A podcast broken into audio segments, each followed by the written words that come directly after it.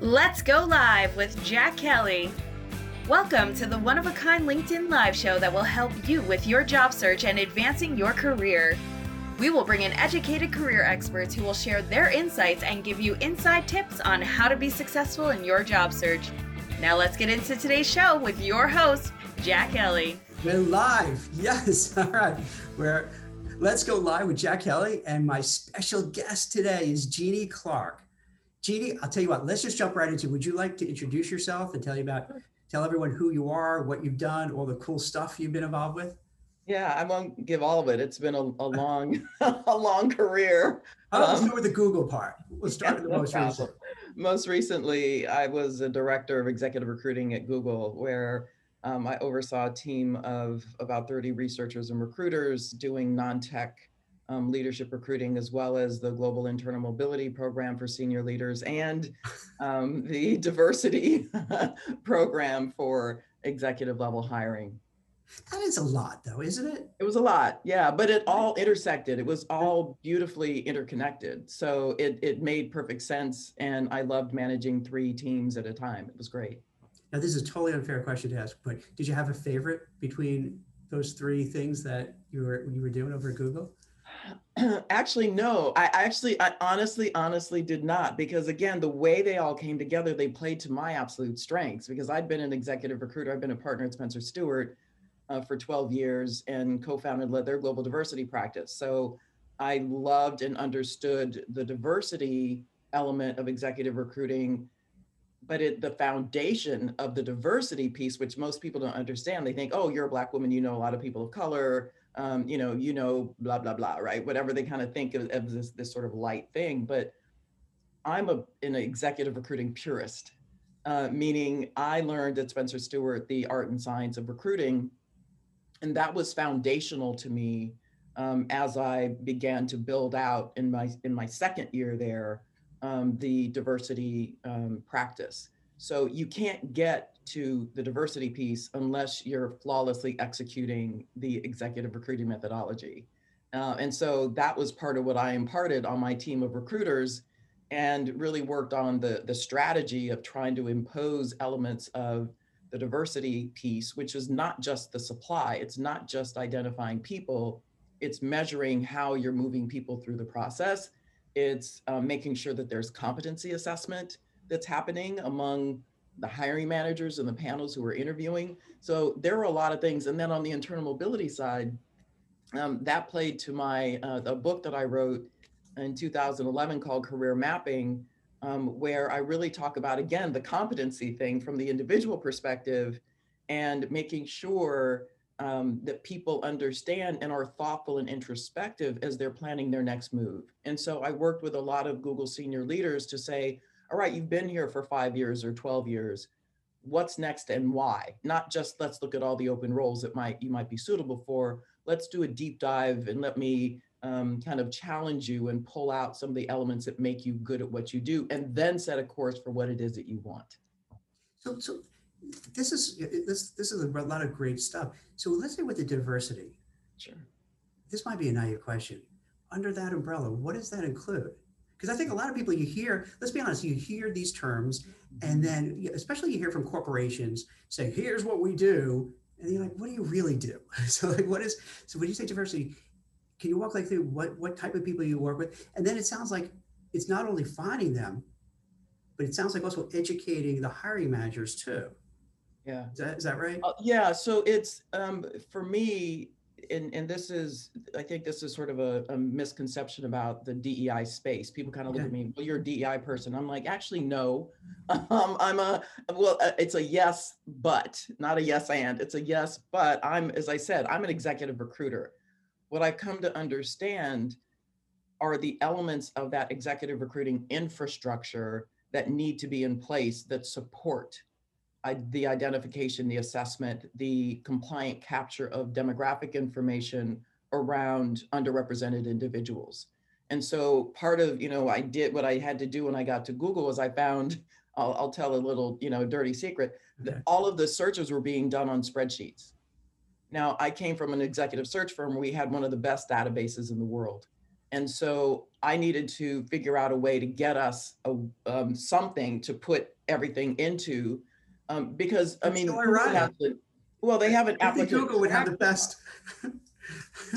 they have an applicant tracking system, an Okay. ATS. But that's for the more junior roles where, you know, they would get 4 million applicants a year. At the leadership level, we're doing more, far more, I, I say we still, it's only been two weeks. Um, that's where there's, you know, you're hiring one general counsel, one treasurer. It's much more customized, unique kinds of discrete roles. And so you're not, yeah, we'll post those roles, but most of the work we're you're Google's internal executive search firm. So we're going after passive candidates. There are only going to be so many people who are qualified to the level that Google needed them to be qualified. So making sure that the researchers are looking um, beyond just who do you know, right? Which is a common refrain that I've noticed, especially in Silicon Valley. It's very much it- well, oh, it's a bro culture. Yeah, the book's been written about it. It just is. Let's face it. But that does not lend itself to ensuring that there are underrepresented, eh, underrepresented individuals being considered for roles. And so that was part of what I worked on with my team. It was, do we even know who is Black or Brown or female? And can we capture that in a compliant way? And I'll get really granular with you, Jack, because I'm guessing that some of the people that are listening might be talent acquisition professionals. And so um, you know, they understand this, the difference between visual identification and um, voluntary self-identification. So when someone applies for a job, very often they're asked, and they can choose, they can opt out, but what is your gender? What is your race or ethnicity? Um, not, not, not so much nationality. So that's what allows a recruiter to kind of say, look, look at a pipe. We've got a pipeline that is indeed representative. We have black, brown, Asian, female, or not. And so, but at the leadership level, it's more difficult because we're going after folks who are passive. And so they don't become applicants much later, and we don't get that voluntary self identification. And so it was really hard to make sure that we were being compliant in um, understanding how we were doing. We needed to know this information to see, to gauge ourselves as recruiters on how well were we doing in putting forth a pipeline of diverse talent and then making sure once it got in front of our hiring managers that they were indeed assessing these individuals on the basis of competencies and not just which companies, not just the pedigree, which schools did they go to, which companies did they work for. Um, because we found that that was uh, a predilection that has been longstanding in tech, as I mentioned, that sort of bro culture. It's the who do you know? I think Larry and Sergey were sitting around with Susan in the garage and said, "Who do you know?" as we grow the company, which is a natural thing to do. It's that's innocuous enough, but it creates a culture of exclusion if that's who you're continuing to hire. It's who do you know?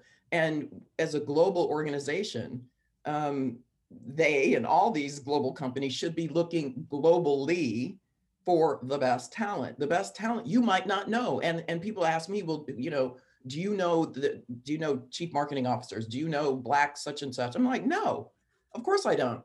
No, how could I? Because they're coming online all the time. People are getting promoted into these senior roles around the world. And so that's why I'm saying, you know, some of these companies need to check themselves when they're saying we have the best talent in the world. And I kind of go, if you don't have diversity in the broadest sense, that tells me you don't have the best talent in the world because you've not looked far and wide enough to really discern what that is, again, on the basis of competency.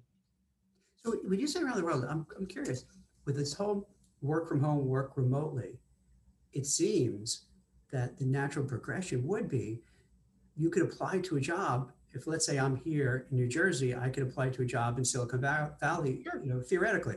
Yeah.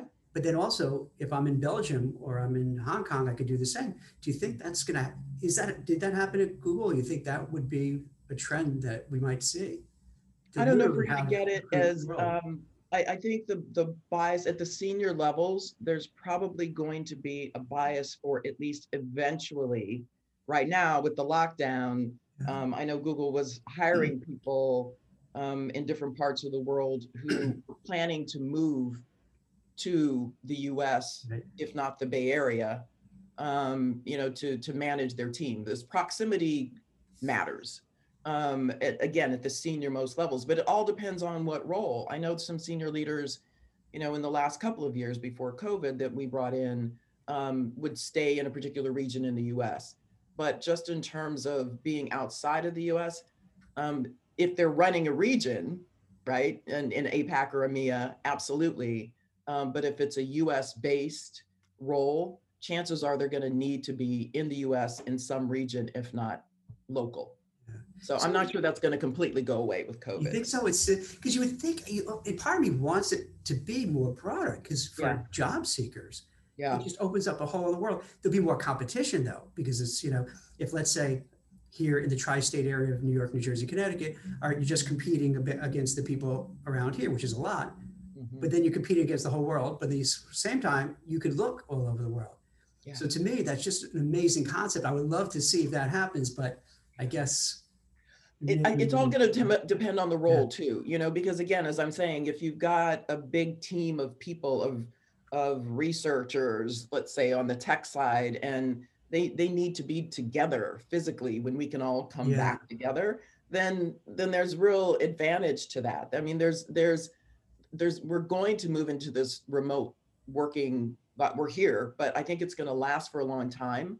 But there are going to be pockets where you need proximity you need to be at least you know able to travel um, to come together for individual contributors maybe not maybe you can say exactly where you are wherever that is and i know some folks for example at google who are moving around right they're spending a month here and a month so there cool. isn't that cool It really Yeah. is. It's Yeah. so. nice. I was just I was just writing about in Hawaii, they because tourism is down, they're making it really attractive for people to come.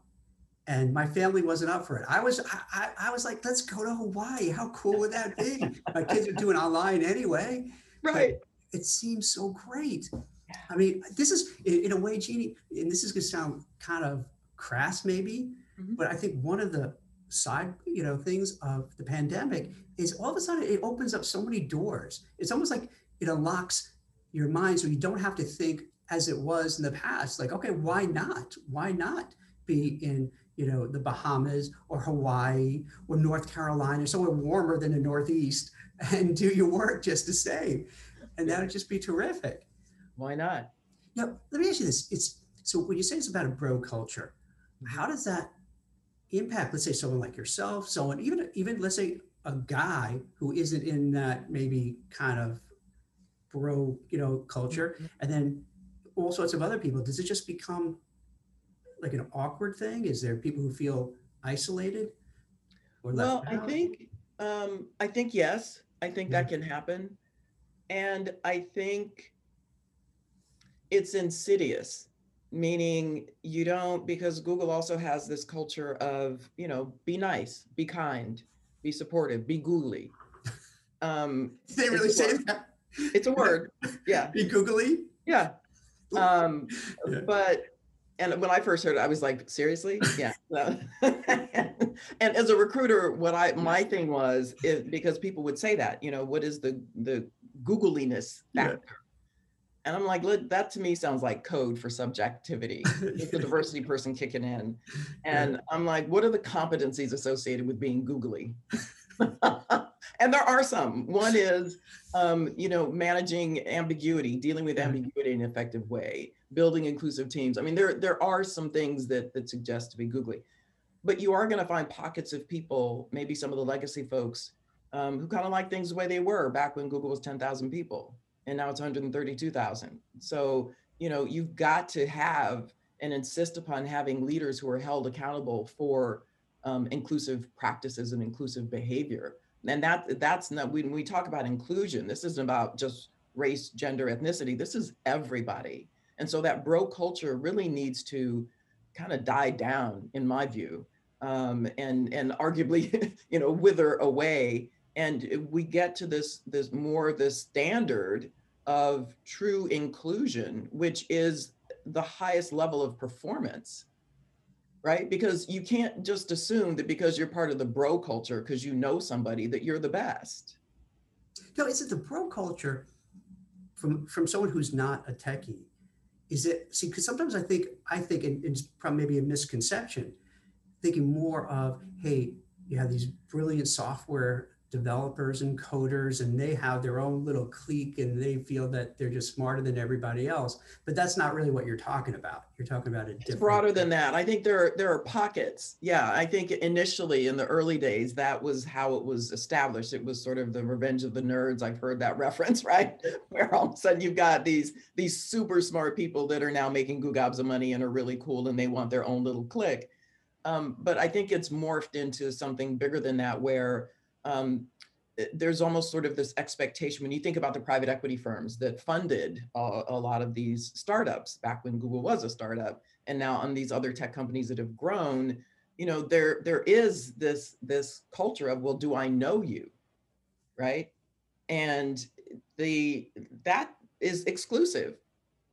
it's so wild so so like you'll see well on your staff i guess or your, for, your, your former staff over there it'll be like okay who knows who who knows who and you get references for this person referrals for this person and it just becomes this very closed network That's right. That's right. And and that's why I would go back to it's great that you know this person, but I'm going to assess them on the basis of competencies and I'm going to make sure that they're being assessed um, along with, you know, and held up to the same standard. The uh, whether or not you know them, I don't care that you know them.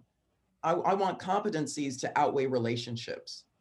That was my goal. And and I think that that cuts across everything.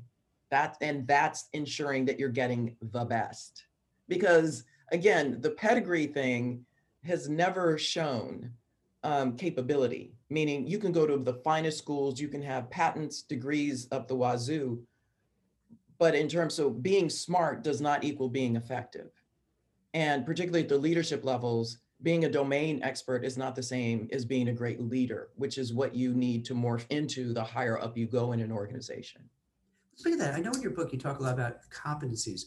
And what I hear from candidates from the 20 plus years of recruiting, it's so frustrating for them because they'll say, Jack, I know I can do this job. And for the, for the ones who I have a close relationship, so I really know what they're capable of, I, I'll know they can do it. And the companies won't give them a chance because maybe they didn't go to the right school, they didn't have the right major, or whatever it may be, but you know they could do it and they don't give it a chance. So for people like that, do you have any suggestions? How do you break through that wall where you're smart, you're capable, and let's let's presume it's not like a completely out of left field. You know that you do have the ability to move into a certain company, certain role. What can you do? Yeah. Um, a couple things. I didn't mention too, I have a podcast, Jack. I'm, I'm going to do a good gratuitous pitch of that. It's called Fifth Go Dimension. Leadership. And, um, and, and the reason I'm bringing it up is I'm working on an episode now where I'm talking about building your narrative.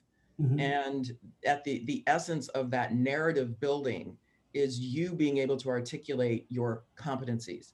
Most people just start, you know, a litany of here's all the stuff that I've done. And I care about that, but I care more about how did you do it? Why did you do it? And people don't have that fluid dialogue. And they they also don't have a direction. Why do you want to do this other thing? So the onus is hmm. on you as a prospective hmm. candidate, right? Job seeker, to help the interviewer or screener, whoever it is you're talking to, hiring manager, see the the dots, the connection points, the through line, aka competencies of what it is that you've done. And for you to be able to even write a hybrid resume that shows those competencies first before you start talking about the chronology of the accomplishments and the roles that you've had. So really being able to articulate and have thought it through that's the thing. People want to jump to okay well what script should i write? Or what what should i put on my resume and i'm saying do a deeper dive and you get really clear. Even have a you know a, a mock interview so to speak where you begin to articulate what are those specific things those connection points. Uh, i'll give an example. So i spent a number of years in financial services um, asset management uh, real estate investment management with JLL and Prudential before I became an executive recruiter. And I got to a place where I didn't want to do it. My dad died, and I just kind of looked up and said, you know, I don't love this real estate work anymore. Um, and I was honest with myself. And I thought, what have I always done? I'd been a college recruiter when I came out of undergrad at UC Davis. Um, I'd always volunteered at all the companies I worked for to go on site and, and interview for them. I was on the admissions committee at Kellogg when I got my MBA. So there was this through line in my history that was never, well, it was a full time job as a college recruiter, but I decided I wanted to be a professional executive level recruiter. And so I educated myself on what does it mean? What did it mean to, to do that? And I networked effectively and got a shot um, at Spencer Stuart where I did land. But I built up just almost, I didn't call it this, that then, but I, I learned how to talk about the elements of what I had done in the real estate world around business development, around building strategies, around managing clients. That's what executive recruiting is. And being well networked. People think that's what executive recruiting is. Actually, it's all the other stuff. It's more the other stuff of client management, business development, as it is having a network. Because again, it's not just about my network. I can't possibly have a big enough network. My network starts me off. My ability to do deep research is what makes me a good executive recruiter. And so being analytical, being curious, um, being a systems thinker, these are things that I was able to articulate in my interview that got me into Spencer Stuart. So that's so even though I had a little bit of recruiting, it was not that relevant, to be honest. But I was the one who was able to build that narrative that helped them to see that I could be a successful executive level recruiter. I think that makes so much sense because one of the frustrations I, I feel for people is that, and it's surprising, they find it so hard to articulate here's what I've done, here's what I'm looking to do. And to me, it seems pretty straightforward. But it's surprising, and it sounds like you you know you, you've seen this a lot. Yeah. They can't really tell their story, mm-hmm. or if they tell it, it's just very lit. here's I did this and I did this and I did this and I did this. And it's like, okay. But what you're saying is to people is really you got to tell your story. You got to tell a narrative, and then you have to weave in the things you've di- you've done in the past and how it makes sense for what you're trying to do for that next role, so that the person who's listening goes, "Oh, I get it. I see I it. it." You're like putting together all the dots. So then you have this picture at the end, and and the interviewer is like, oh, "I see." Mm-hmm. And if you can't articulate, if you can't tell that story, it's never going to happen.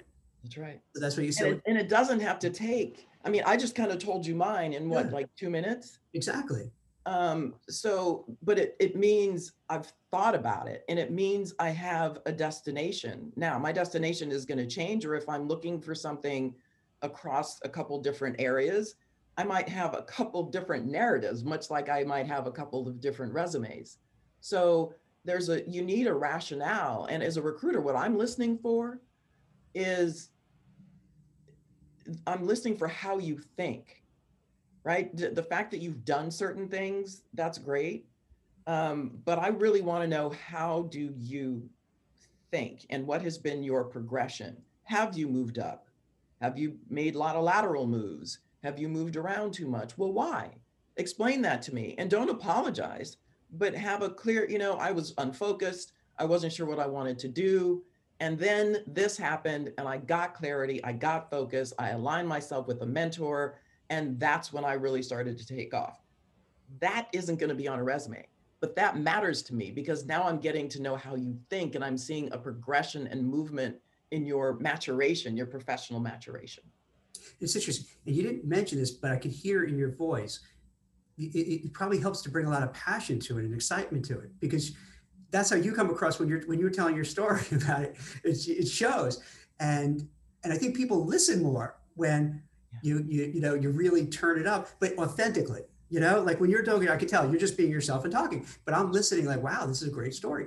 But I find a lot of job seekers, what ends up happening, I don't know why this happens. They feel they have to go into a default mode of like, okay, you know, they're really serious and very dry and you don't get a sense of who they are. And I'll, I'll speak to Candy sometimes, and because I'll get feedback and say, just be yourself. You're such a you know dynamic, energetic person. Why aren't you doing that in the interview? And yeah. they all feel like, oh, I shouldn't. I'm supposed to have this. Right? It's, it's yeah. It it drives me crazy because there's I feel as though companies are leaving so much on the table by not creating an environment where individuals are bringing passion to what it is that they do. And I want people to equally be discerning about the companies that they're interested in to know can I be myself in this company? Because that's who I need to be. And one of the things that I love that I was able to do in my four years at Google was to speak to a lot of Googlers um, about career mapping. Yeah, they're, they're called that. Everything is Zoogler, Googler. It's just so funny because you have this company that's such a great iconic brand, household name. You know, it's such a such an air about them. But then you have these, you know, it, you can't help but smile when you hear this. But you would think that it would be more serious. But it's I love it how it can. Well, there's a playfulness to the brand yeah, as well, right? Yeah, we try and they they now I keep saying we try not to take themselves too seriously but yeah, I, I think um, it pains me, but but when people don't feel like they can be authentic. But what I one of the things that I learned, I, I ended up speaking to several thousand Googlers around the world, and and I heard from them saying, "You kind of gave me permission to show up as myself." Wow. And I thought, oh my God, what what the what have we been doing as an organization? What has that culture done to squash down aspects? To me, that's capital. That is horsepower that a company should be tapping into and leveraging. Um, if people aren't feeling comfortable to be them and to express their views and to feel as though they have support and air cover just in doing their jobs, then there's a problem. But I, I think it's it's not it's not um, unique to Google or any of the tech companies. It's it's rampant, and so that's what you're seeing when you see these folks that are sitting down and they think you, you know what the let me let me mention this jack because i think this is another element of it. Some of it is it's not just the companies some of it is the internal dialogue of um, where the individual is coming from. By that i mean and i saw this notably at google but elsewhere you get really smart people right? And especially those that have come out of college or they've been out for a few years. And they're of a mind that this is a meritocracy that if I get, if I do what I did, right? Because I got good grades and that got me here. So now if I do everything I'm asked to do on my job description and I do it really well, does that mean I'm going to get promoted and I'm going to get the highest rating? That shouldn't be. It's not a meritocracy because um, it's it's not just about doing your job. It's the how do you do it right? And this is what people don't get. That's such a mind blowing concept. It sounds so mm-hmm. straightforward when you say it, but when you really mm-hmm. think about it, because I'm listening to it, I'm thinking, yeah, I would say if you took a poll, I would even venture to say 99 out of 100 people will say, oh, yeah, it's a meritocracy. And if I work hard, I do well, and I exceed the expectations, I'll get promoted. That's how it is. But you're saying it's a whole lot. So what else do you have? So what else do you have to do? Like, what would you say to people? Like, all right, maybe they feel I'm not kind of moving forward in my career I've been doing what I'm supposed to be doing. My boss says to do one, two, three. I'm doing one, two, three. What else? So, what would you suggest to people to do? Well, I'll share with you some of the advice that that I gave to my team members, right? Because I sat in all of their reviews with their managers um, during this last cycle, and I always did that because I wanted to hear, you know, a couple levels down from me, how are people doing, and really monitor and be able to kind of keep my eye on what I consider to be top talent on the team. And so one of the things I said to all of them was let's make sure that you are building not just you know to do your work but you you're lifting your head up and you're seeing what's going on outside of google outside of your clients world. Are you going to any conferences? And it's so easy now to do a virtual conference in a particular area. You know get good and learn be curious um, what bring what you learned back onto the team. How are you adding value to the team? And and i can't prescribe this because then it becomes another check the box. Exactly. Right, i did this. Went but, to conference check I to this. yeah but what i'm looking for is how are you maturing as a professional in developing your relationships organically developing people below you, more junior than you, people at the peer level, uh, outside of your function, cross functionally, looking up and out beyond, you know, just Google itself and looking at tech more broadly, looking at other functions. So I'm looking for people who have a level of curiosity and uh, and are holistic systems thinkers who can bring something back to the organization into what they do. And I said, you know, you should be join an employee resource group do something that and don't tell me you don't have time because as far as i'm concerned that's part of your job. I need you to be connected outside of this group in order to know that you're going to be good And I think that's true no matter what the function is. No, it's so interesting because I'm thinking now there must be so many people, not just at Google, but other companies who must be so frustrated because they're thinking, like you said, graduated college, went yep. to maybe a great university, did everything they're supposed to be doing at the job, doing everything, but then they watch other people getting promoted. They're like, why? Mm-hmm. And because, and this goes back to what you mentioned about having the abilities, having not the pedigree, but just having the competencies. And what are the competencies? Some people just have the you know the people skills, the social skills, the street sometimes the street smart skills to know how do I navigate my career. Like you said, how do I deal with the people who below me, uh, my peers, people above me, people at different companies. Treating the janitor same as the CEO, like they have those skills and they rise. And I wonder, do you have a lot? And you see this in companies too, where it becomes resentful because you, you have this person who has the pedigree who did everything right, and then you see that other person who's fast tracking, and they're like, like how what? That's that's that's not the way you're supposed to be. What's going on here? Yeah, and some of that comes back full circle to that competency thing. Yeah. You knowing what yours are, play to your strengths.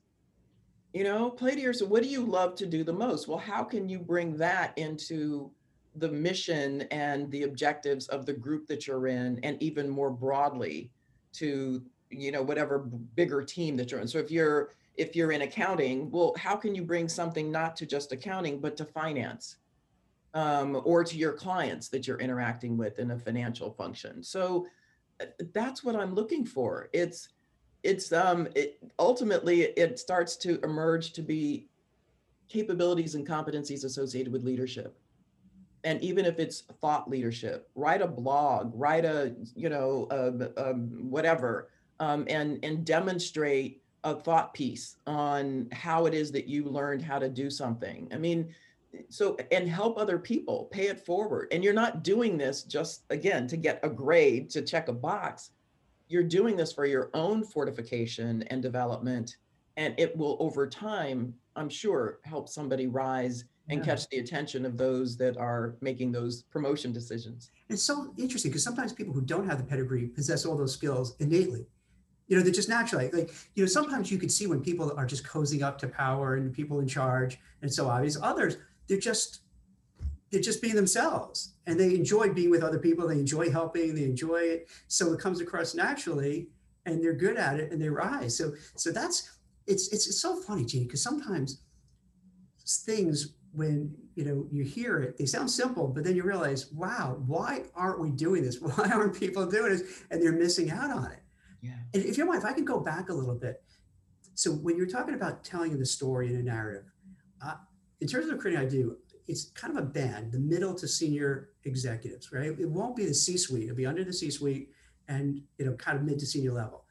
And a big challenge these people have is that let's say i'll get a job order and there's 10 different ingredients on it. They really want those 10. And they just don't want to hear the story. They don't want to hear the narrative. They just like, Jack, do they have it or they don't have it or they, you know, they don't have enough of it. For those kind of folks, it's tough because it's you're, you're hitting into a wall. Are the ways that maybe they, any suggestions for those kind of folks, how to, in addition to what you said earlier, when you when you're um, moving into the just the the institutionalization of how it works in yeah. terms of you know the HR. And I'm not casting any you know no. versions on people, but like it's sometimes they're just these. It, it, and you can't sometimes you can't blame them because they're afraid that the, the hiring manager is going to get mad at him. Why are you sending me Jack Kelly's resume? He only has three of the ten ingredients, and that person has to worry about their job. Yeah, yeah. Is, is, is um. Well, a couple things backing up and and i will eh, for the recruiters who who might be listening or hiring managers or hr people who are supporting hiring managers as they're trying to recruit make sure that this job description is actually accurate and relevant right? Don't list those 10 things. Are 10 things really essential or are half of those nice to haves? And how many of those things are competency based versus pedigree, must have X number of years having done XYZ. They could have sucked at it, right? But I mean, seriously, uh, and that's the thing about the competency thing, right? Because uh, versus experience. I know people who have years of experience who aren't good. Uh, you know, you know what's laughing at, Judy? My mom would say that. She she just passed away, but she was a teacher, and she would talk about other teachers and go, well, just because she was doing it for 10, 20 years doesn't mean she's any good at it. She was just doing it for 20 years. That's right. That's right. And that was like a very common thing she would say when she would bump into other teachers, or my, myself and my brother would have teachers that were just not good. She'd go, well, just because they did 20 years doesn't mean they did a good job for 20 years. No, and and the same is true here. And so that's why that pedigree thing is the to me it's it's the biggest fallacy in recruiting right? I, so let's go back to the competency piece. Hiring manager, make sure that job description has competencies articulated in it. And as a recruiter, you get to to push back before you go into the market with that job description and say, are these because I'm finding a whole lot of people who are missing some of these things, but man, are they spiking in these other areas that when we talked, hiring manager, you said were really important. That's why I'm showing you these people and not some of the other ones who check the box on these things that aren't especially relevant and useful. Because what I'm hearing too, it sounds like almost everybody has to be brave along that whole time continuum. You know, everybody tell their story and, and, and their narrative. And if they're trying to kind of pivot into something a little different, to be able to do your homework and, and be able to do it. The recruiter who's a little bit more open-minded, the HR person who's going to look at it to be more confident to go to the hiring manager and, and make, a, you know, and, and push for that candidate right. So it, it sounds like it's all those pieces have to work together. If it does, it could make a big difference. It will make a big difference, but it means you've got people that are leaning in to the process and allowing the process to actually work. Excuse me, and not just saying, you know, go talk to these five people at these six companies um, that that I know or that somebody else referred to me. That's not running a search. Yeah. So so interesting. I would get all the time where someone will say, Hey, Jack, you know, let's say I'm working on an assignment and they'll say, Hey, Jack, I'm not interested, but uh, speak to so and so. And I know it's going to happen. So and so is friends with the person, but he sucks. It's like, it's right. So and so's out of work. Yeah. Or he's just, just not good. It's like, and this is in a way kind of sort of what you're talking about to a certain degree, where, okay, just because I'm friends with him and he's no good, you should really champion his cause because he's a friend of mine and come on, help him out. And then I'm like, and then I feel like, all right, now you're going to get mad at me because I'm not going to help him because I don't, he, he's just not right. He's not meeting the bar. Come on. And it's, well, and but sometimes Jack, that can be that feedback because I'm, I'm, people know me. I am long on giving critical feedback because that's what a lot of particularly underrepresented individuals don't get. So if you're not getting the feedback, then you're at a disadvantage and so I give feedback to all of my team, the good stuff and the not so good stuff. Right. And mm-hmm. similarly, when in an agency, when I was at Spencer Stuart, I could give feedback to candidates that we didn't move forward.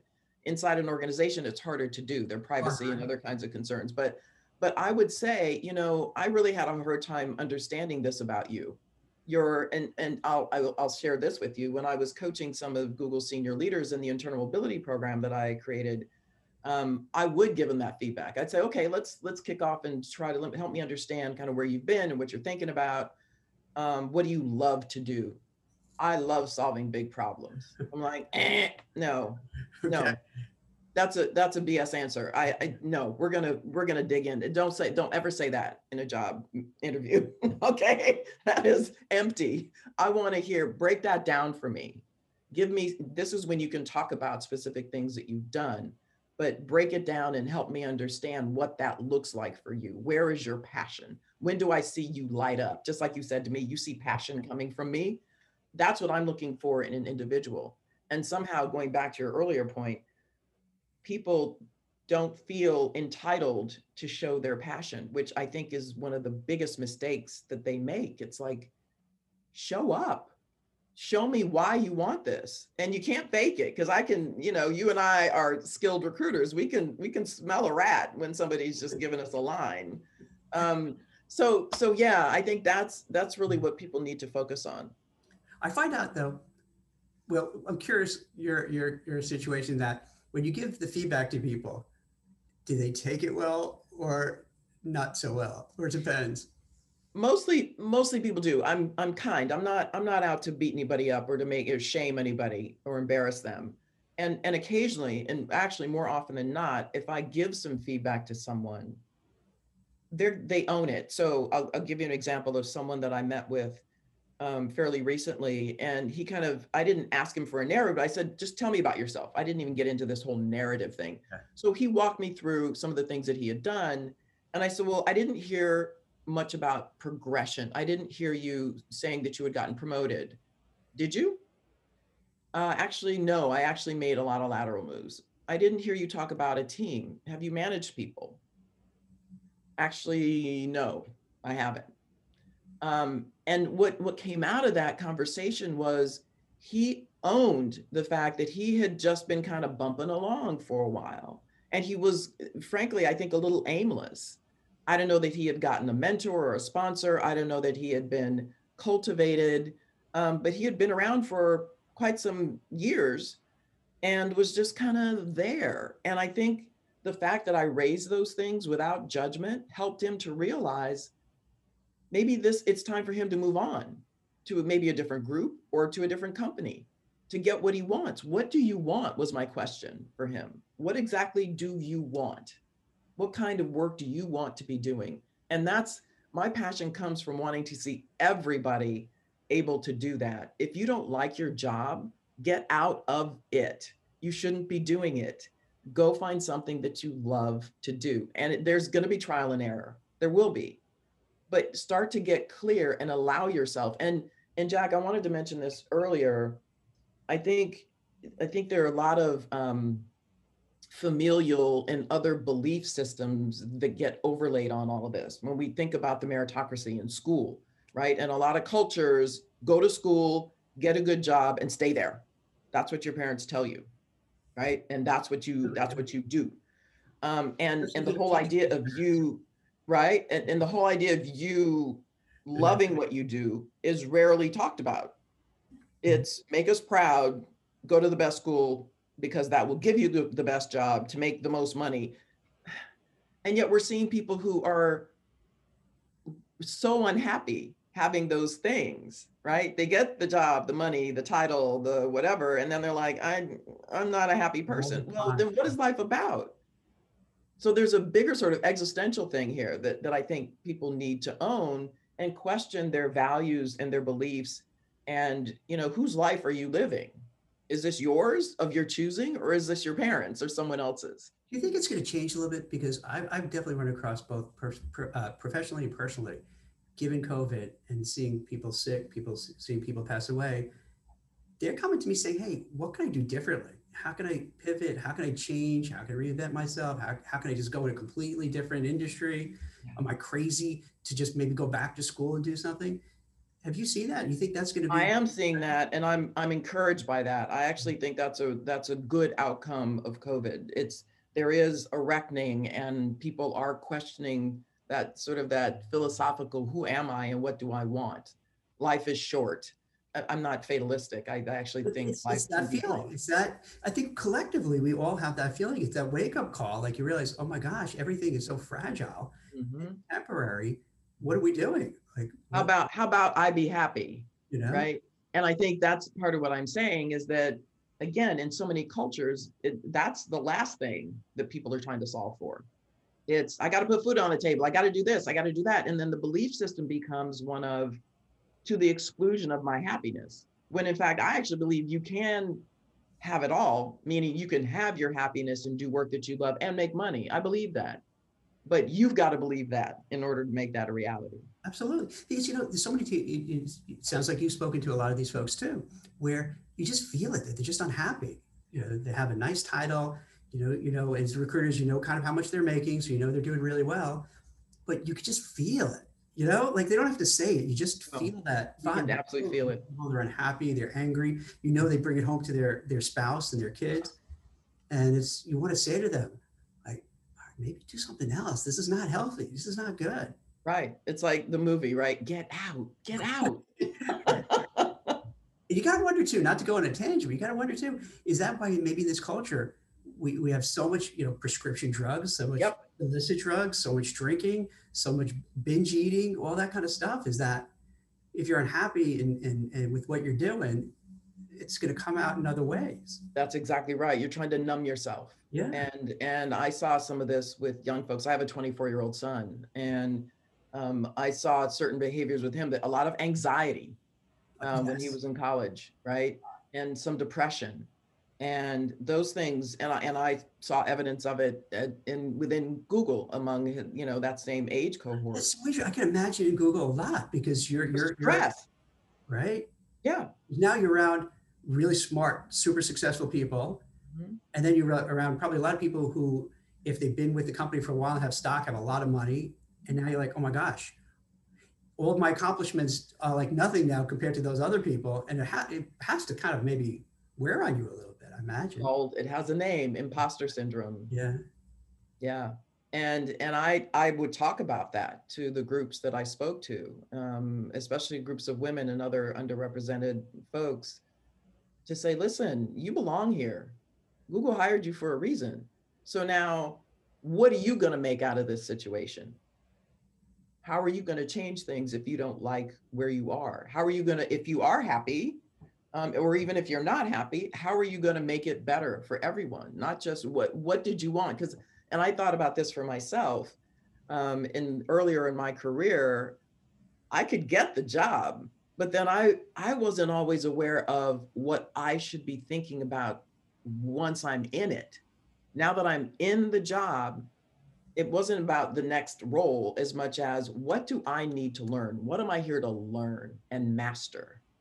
So that I feel good about, regardless of what comes at me in this organization, I know what skills I can walk away with and leverage for that next thing that I see myself doing. And that thing might change based on whatever I'm learning and being exposed to in my current job. That destination might shift. But I know that I am amassing competencies that are going to drive me closer to what I ultimately want, which ideally is going to be in keeping with who I know myself to be and who I know myself to have become. Because you change as a person over time. I'm not the same person I was 10 or 15 years ago. So and and I'm glad about that. And I'm I love where I am now. And it's been pretty a pretty exciting journey, but I don't think people give themselves that latitude. Oh, right. You you know what you sorry It's you evolve, you change, but then you don't do anything to really change. You you know, so then you're caught in this weird situ- situation. You keep doing what you're doing, but you're really not the same person. And I'm a big believer in that. Like the person I was X amount of years ago is a completely different person than I am now, and probably what I'm going to be in 10 years. Mm-hmm. If put it this way, pre-pandemic, during the pandemic, I started WeCruitr, and eventually I, we're going to have to monetize it somehow, but we've been just for free, helping as many people as we can, because I thought, hey, you know what? I could look back and say I did something positive. So we'll have these we meet up calls like you were talking about. It's so easy to have these networking calls, have the calls. I coach people before they go in interviews, not as a recruiter, just as a regular guy trying to help people out, doing doing these kind of LinkedIn lives. But the person I was pre-COVID would be like, "What are you doing? Like, what's what are you doing? Get What's back to recruiting. What's wrong with you?" But I don't know. I felt like it's you, you crossed that line, and like I feel different, and I'm not going to ignore that and just keep doing what I'm doing. I, I put I put a little bit of a pause on a lot of it, Mhm. but I felt more comfortable with who I am now to say, "Hey, I'm at a point I could give back and help, and I want to do it." And I and monetarily, it's not that great, but at all. but in terms of spiritually, I, I'm so happy. It's and it's it's really weird and it's so different. So I can I completely get what you're saying because I'm going through this now, and I'm wondering, all right, now I don't know. Now, do I stay doing this, or am I going to kind of evolve to something else too? But that's kind of know. fun too, because Yeah. it's kind of a journey. You're figuring out, okay, where you know where is it going to take you? And right. well, you did it twice now, right? You did it with Prudential, and you did it now with Google. So, like, how does it feel? Because that's pretty, that's pretty brave and gutsy to say, hey, you know what? I'm going to try something different Mhm. and go. Yeah, I, I did at Spencer Stuart. Yeah, like Three um, times, okay, at least three. el- 11 years ago. Yeah. And, well, twice. And so I left Spencer Stuart. I was a partner in good standing and decided I wanted to write this book. And I, and I was a single mother of then a 13 year old son. Um, and I just had a vision for wanting to help people because one of the things that I, that made me uncomfortable as an executive recruiter at one of the best firms in the world was that so many people would come to me and say, "You're going to help me uh, with my find my next job and with my career," and I'd say, you know, I try to set expectations. Actually, no, that's not how that works. I don't represent you. I want you to understand that I'm representing the company who's paying me, and the likelihood that they are going to have something that meets your needs, or that anyone in Spencer Stuart at this moment in time is going to have what meets your needs is low. Um, and so I would break that down. They're like, okay, good. So you're going to help me. I just couldn't hear it. Because um, the misconception, they don't really understand. A lot they don't. They don't get the model at all. And so I wanted to really show people. And I come from a family. Both my parents were. My dad was a prison warden. My mother a physical therapist, and um, they were very much of service oriented. I saw them, you know, being active in the community and always helping other people. And so that was really the spirit in which I wanted to write this book. And as I was writing it, I wrote it with a co-author who was a journalist because I ended up, I created sort of a, a manuscript that was like a reading a manual. It was really boring. And my co-author um, interviewed me and extracted all these stories from me. Here we go again with that story, that narrative thing, these stories that I could tell to bring this manual that I had written to life. And as we were going through it, I, I realized that going full circle where we sort of started this conversation about methodology of executive recruiting there is a way that you do it and that matched perfectly with the career mapping process that i had outlined for the individual right there's one that you do for the search for your client and then for the individual who's conducting a job search or a job assessment for themselves um, you need to go through that same process of identifying what is it that you want identifying the competencies putting together a search strategy all of these things. And so that's why I did that then. And I did consulting um, and a little bit of coaching. And I think I, in hindsight now, I, I think I, I did it for four years. I was on my own and I loved it, but I wasn't making as much money as I was in a search firm and needed to put my son through college. So I went back into another search firm. But again, I, I look at that and I'm grateful for it because it shaped me. And I'm now doing it now, you know, 11 years later, um, I can say that I've gained a tremendous amount of confidence. I'm proud of all the other things that I've been able to do.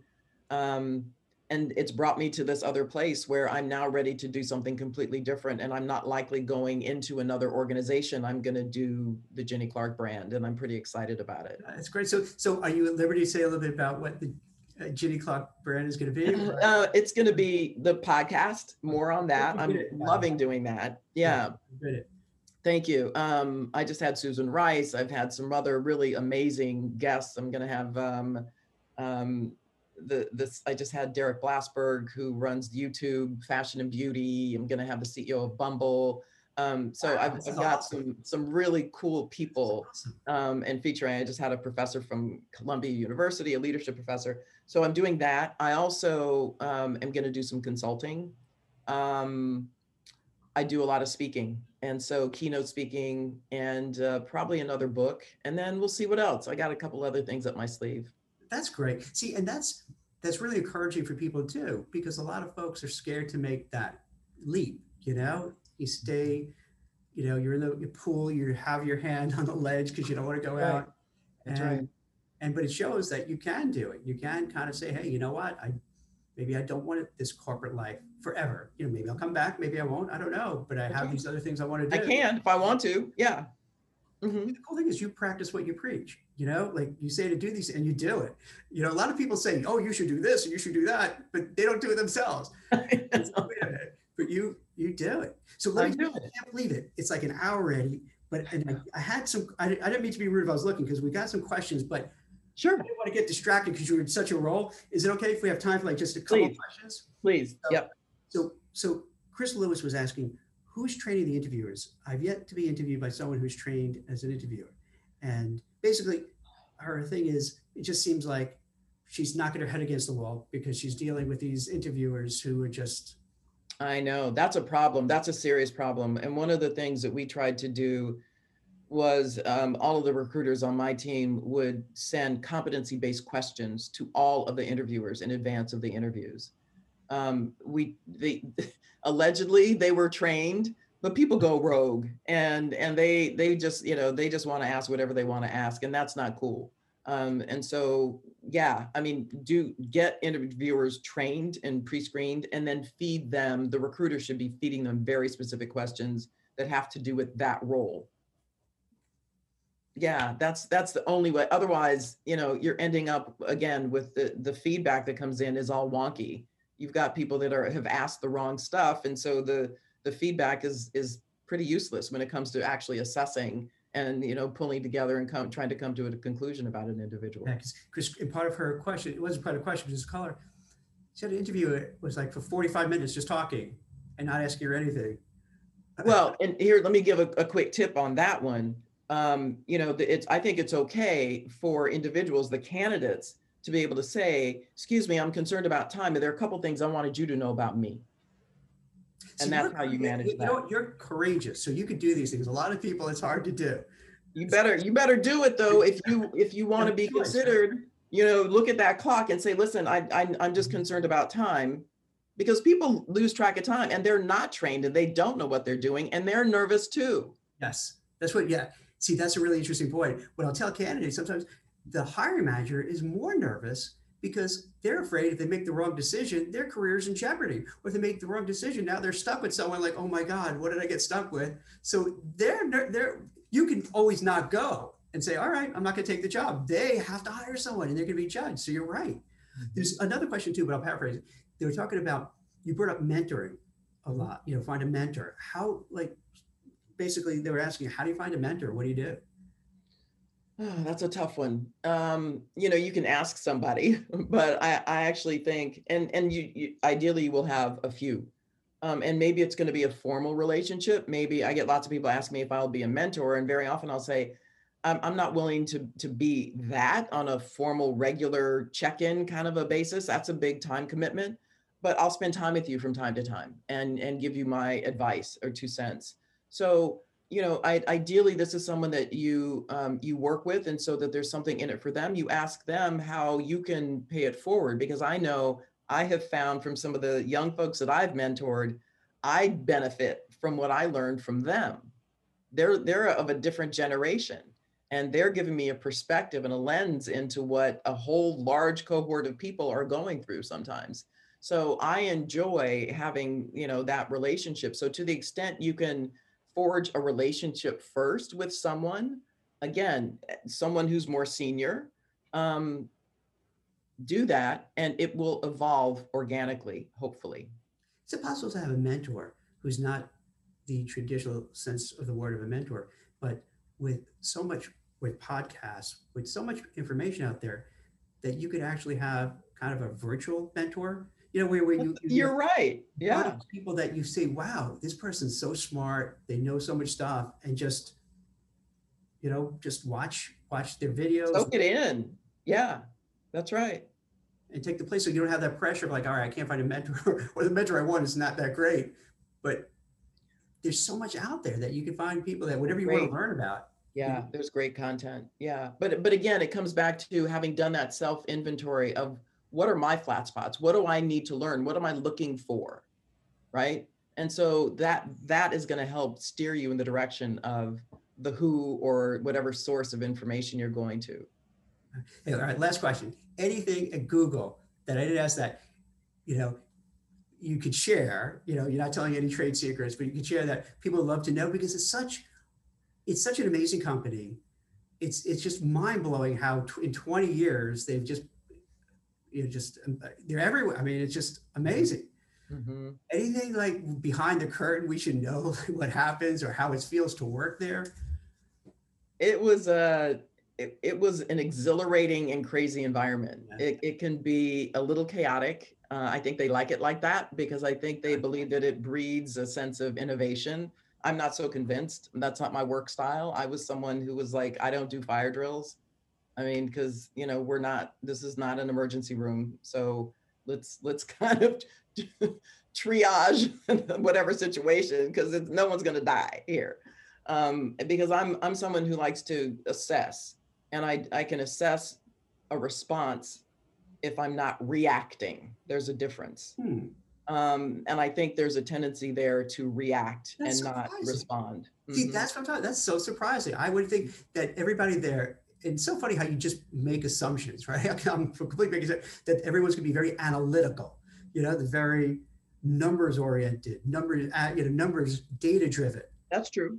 But mm-hmm. also at the same time, I guess a little chaos thrown into the mix. Yeah, it's a it's a little Montessori. I mean, you've got a lot of people doing their own thing, so it you know you have to kind of like eh, get the, the the swirl quotient down and uh, and get figure out exactly how you're going to move forward. That's it's a so young company still. It's it, it is young, and yeah. so it behaves like a, an adolescent at times. That's so wild. Yeah. An adolescent that's like worth gazillions of dollars. It's great. it's amazing. It's so amazing. It's awesome. So, so this is so, this was great. You gave so much advice to people. See, and this is what I love about you know these LinkedIn lives because you may not realize like you just gave so much information. So this way, people could watch it and watch it again and listen to all the advice. And I'm not saying this to make you feel. I'm be very honest. I mean, just so much really good practical, and it's like just actionable practical stuff. You know what I mean? It's no, it's not like hey, you're saying something and people go, oh, I can never do it. These are things if they take a step back, they could do it. They could you they could learn it. a narrative. They could they could look at their watch and say, hey, I all right, I can't stand you listen talking for 20 minutes more. Are, are you going to hire me or what? you know, to really stand up for yourself and not, and I love the really the advice you gave about just not look at it as a meritocracy, because that's kind of one of those mind blowing things that you just say in a cavalier way, but it's so mind blowing in that, hey, yeah, you can't just show up and you're smart and you're going to succeed and that's it. You got to really take it to the next level. Mm-hmm. So this is some really great advice. I really appreciate it. And thanks for coming on. And and Genie Incorporated Worldwide Holdings, or whatever, however you call it. yeah, that's right. Yeah, JennyClark.com. Be so exciting. So this is big. So yeah. you have you go to the speaking circuit, another book, consulting, you know, podcast, a whole mm-hmm. brand, clothing line, maybe. Maybe I love fashion. Yeah, you never know. this is great. well, uh, all right. Just remember the little people like me when you get to be a big shot. You, know, you got it, Jack. Well, excellent. Thank you so much. Thank you. I appreciate you. My pleasure. Take care. Bye bye. Hope you enjoyed this episode of the WeCruitr podcast. If you want to check out other great content from WeCruitr, make sure to visit us at wecruitr.io. That's W E C R U I T R.io. We offer tons of great resources for job seekers and professionals, so make sure to check us out today.